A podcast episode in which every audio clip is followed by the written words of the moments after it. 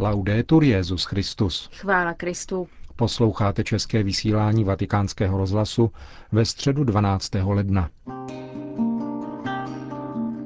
Na dnešní generální audienci konané v aule Pavla VI. navázal Benedikt XVI. svou katechezí na cyklus velkých ženských postav středověku. Drazí bratři a sestry, po Kateřině Sienské a Kateřině Boloňské bych dnes rád pohovořil o další světici téhož jména, totiž o Kateřině z Janova, která je známa především díky svému vidění očistce – Spis, který podává její život a myšlení, byl publikován v ligurském městě roku 1551 a je rozdělen na tři části. Životopis ve vlastním smyslu, důkaz a vysvětlení očistce, známější jako traktát, a dialog mezi duší a tělem, Závěrečným redaktorem byl Kateřinín spovědník, kněz Katáneo Maraboto. Kateřina se narodila v Janově roku 1447. Jako poslední z pěti dětí v útlém věku ztratila otce Giacomo Fieschiho. Matka Francesca di Negro jim zprostředkovala kvalitní křesťanskou výchovu, takže nejstarší dvě dcery se staly řeholnicemi. V 16 letech byla Kateřina provdána za Giuliano Adorna, muže, který se po různých obchodních a vojenských zkušenostech na Blízkém východě vrátil do Janova, aby se zde oženil. Manželský život však nebyl snadný, také vzhledem k povaze manžela, který se věnoval hazardním hrám. Rovněž Kateřina zpočátku podlehla světáckému způsobu života, ve kterém však nemohla nalézt pokoj – po deseti letech si v srdci nesla hluboký pocit prázdnoty a hořkosti. Konverze nastala 20. března 1473 díky výjimečné zkušenosti. Vydala se do kostela svatého Benedikta a kláštera naší milostné paní, aby se vyspovídala. Když poklekla před knězem, jak samo popisuje, byla jí do srdce zase ta rána, nezměrná láska k Bohu, spolu s velice zřetelným viděním vlastních ubohostí a nedostatků a současně i dobroty Boží, že z toho téměř omdlela. Byla v srdci dotčena poznáním sebe samé, prázdného života, který vedla, a dobroty Boha, z této zkušenosti se zrodilo rozhodnutí, které usměrnilo celý její život a které vyjádřila slovy už ne svět, už žádné hříchy. Kateřina tehdy utekla a spověď odložila. Vrátila se domů, vešla do nejskrytějšího pokoje a dlouho plakala. Tehdy se jí dostalo vnitřního poučení o modlitbě a uvědomila si nezměrnou lásku, kterou Bůh chová k ní hříšnici. Byla to duchovní zkušenost, kterou nedokázala vyjádřit slovy. A za těchto okolností se jí dal spatřit trpící Ježíš, obtížený křížem, jak bývá často zobrazován v ikonografii této světice. O několik dnů později se vrátila ke knězi, aby konečně vykonala důkladnou spověď. Tady se pak začíná její očistný život, ve kterém dlouhou dobu zakouší ustavičnou bolest nad spáchanými hříchy a vede ji ke konání kajícních skutků a obětí, jimiž projevuje svoji lásku k Bohu. Na této cestě se Kateřina stále více blížila k pánu, až nakonec vstupuje na cestu, která bývá nazývána sjednocující, tedy do vztahu či hlubokého spojení s Bohem. V životopise se píše, že její duše byla vedena a vnitřně vyučována pouze něžnou láskou Boha, který jí dával všechno, co potřebovala. Kateřina se odevzdala pánu tak úplně, že žila, jako píše, asi 25 let bez pomoci jakéhokoliv tvora a byla poučována a řízena pouze Bohem. Živena především neustálou modlitbou a svatým přijímáním, ke kterému přistupovala denně, což v její době nebylo obvyklé. Teprve o mnoho let později jí pán dal kněze, který pečoval o její duši.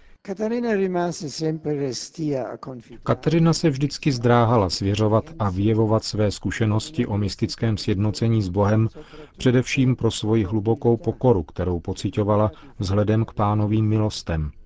Teprve hledisko, že to bude k jeho slávě a přinese to užitek na duchovní cestě druhým, ji přimělo k tomu, aby vyprávěla o tom, co se v ní dělo, počínaje momentem její konverze, což je její původní a základní zkušenost.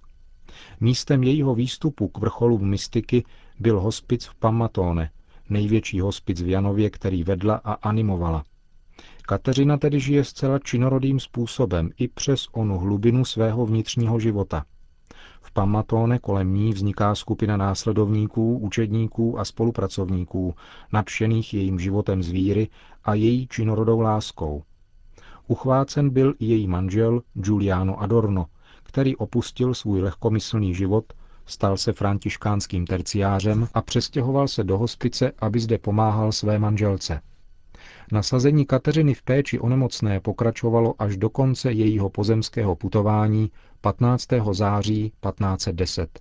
Od konverze do její smrti nedošlo k žádným mimořádným událostem, ale celý její život charakterizují dva prvky. Na jedné straně mystická zkušenost, tedy hluboké spojení s Bohem, prožívaná jako snubní sjednocení, a na druhé straně pomoc nemocným, organizace hospice, služba bližním, zejména těm nejopuštěnějším a nejnuznějším. Oba tyto póly, Bůh a bližní, naprosto vyplňují její život, který prakticky strávila mezi zdmi tohoto hospice. Drazí přátelé, nikdy nesmíme zapomenout na to, že čím více milujeme Boha a trváme v modlitbě, tím více dovedeme opravdu milovat ty, kdo jsou kolem nás, kdo jsou blízko. Protože jsme schopni vidět v každém člověku tvář pánovu, která miluje bez omezení a bez rozdílů. Mystika nebuduje od druhého odstup, nevytváří abstraktní život, ale spíše k druhému přibližuje, protože umožňuje jednat a vidět očima a srdcem Boha.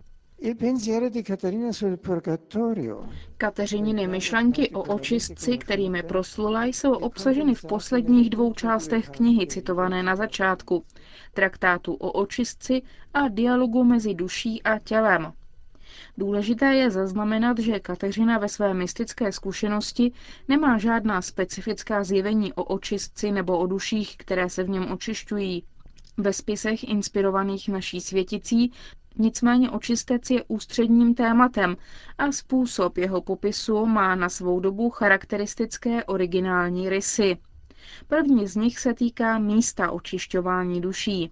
V její době bývalo znázorňováno hlavně za použití prostorově určených obrazů.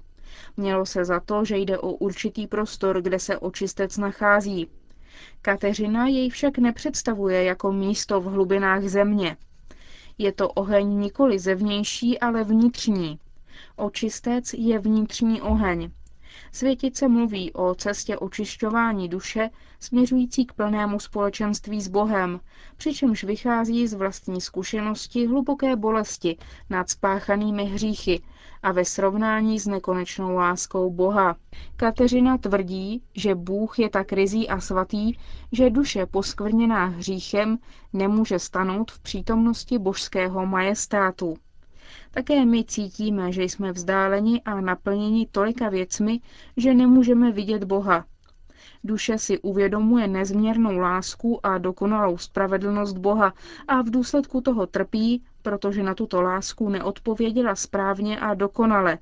A sama tato láska k Bohu se stává plamenem, láskou, která očistuje od strusky hříchu. U Kateřiny lze zaznamenat teologické a mystické prameny, z nichž se v její době běžně čerpalo. Zejména je to typický obraz Dionýzia Areopagity, tedy obraz zlatého vlákna, které pojí lidské srdce s Bohem samotným. Když Bůh očišťuje člověka, váže ji velice jemným zlatým vláknem, kterým je láska, a přitahuje jej k sobě citem tak mohutným, že je člověk přemožen a poražen a je zcela bez sebe. Takto je srdce člověka proniknutou láskou Boha, která se stává jediným vodítkem, jedinou hnací silou jeho bytí. Tuto situaci pozvednutí k Bohu a opuštění vlastní vůle, jak to vyjadřuje obraz zlatého vlákna, užívá Kateřina, aby vyjádřila působení božského světla na duše v očistci, světla, které je očišťuje a pozvedá k nádheře zářivých paprsků Boha. Drazí přátelé, svatí dosahují ve své zkušenosti sjednocení s Bohem tak hlubokého vědění o božských tajemstvích, v nichž se vzájemně proniká láska a poznání, že jsou pomocí pro samotné teology v jejich studijním úsilí o inteligenci a fidei, o porozumění tajemstvím víry. Tedy v reálném prohloubení tajemství například toho, čím je očistec. Svatá Kateřina nás svým životem učí, že čím více milujeme Boha a důvěrně se mu svěřujeme v modlitbě, tím více se nám dává poznat a zapaluje naše srdce svou láskou. Světice píše o očistci a připomíná nám základní pravdu víry, která se pro nás stává pozváním k modlitbě za zemřelé, aby mohli dojít blaženého patření na Boha ve společenství svatých. Pokorná, věrná a velkodušná služba, kterou poskytovala světice po celý svůj život v hospici Pamatona, je zároveň zářivým příkladem lásky ke všem a povzbuzením především pro ženy, které poskytují zásadní přínos společnosti a církvi svým drahoceným dílem, obohaceným svou vnímavostí a pozorností vůči nejchudším a nejpotřebnějším. Slyšeli jste katechezi Benedikta XVI. z dnešní generální audience. Po společné modlitbě odčenáš svatý otec udělil všem přítomným své apoštolské požehnání. Sit nomen Domini benedictum. Adiutorium nostrum in nomine Domini. Benedicat vos omnipotens Deus, Pater et Filius et Spiritus Sanctus.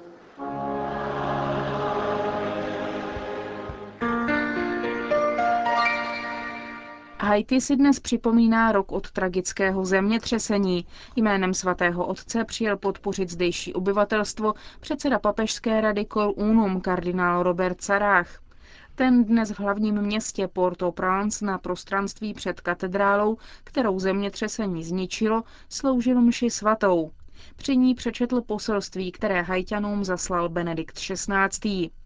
Papež v něm hajťany povzbuzuje a ujišťuje je o svých modlitbách, zejména za zesnulé. Nyní je čas rekonstruovat, a to nejen materiální struktury, ale především občanské, společenské a náboženské soužití, píše Benedikt XVI. Doufá, že haitský lid bude hlavním protagonistou své vlastní současnosti i budoucnosti a bude se moci spolehnout na mezinárodní pomoc, která už ukázala velkou štědrost. Svatý otec dnes také jmenoval nového arcibiskupa Port-au-Prince. Stal se jim dosavadní biskup v Lekaje, Jules Poulard. Připomeňme, že jeho předchůdce byl také jednou z obětí tragického zemětřesení. Papež jmenoval také pomocného biskupa pro haitské hlavní město. Tím se stal dosavadní farář katedrály a ředitel zdejší Caritas, otec Glandas Marie Eric Toussaint. Ve věku 86 let dnes zemřel akademický sochař Karel Stádník, autor mnoha děl sakrálního umění v našich zemích i v zahraničí. Narodil se 24. srpna 1924 v Třemošné u Plzně. Na Pražské akademii výtvarných umění absolvoval v roce 1949 u profesora Otakara Španěla. Svůj talent věnoval beze zbytku sakrálnímu umění, ať už šlo o restaurování převážně gotických a barokních plastik nebo o volnou tvorbu.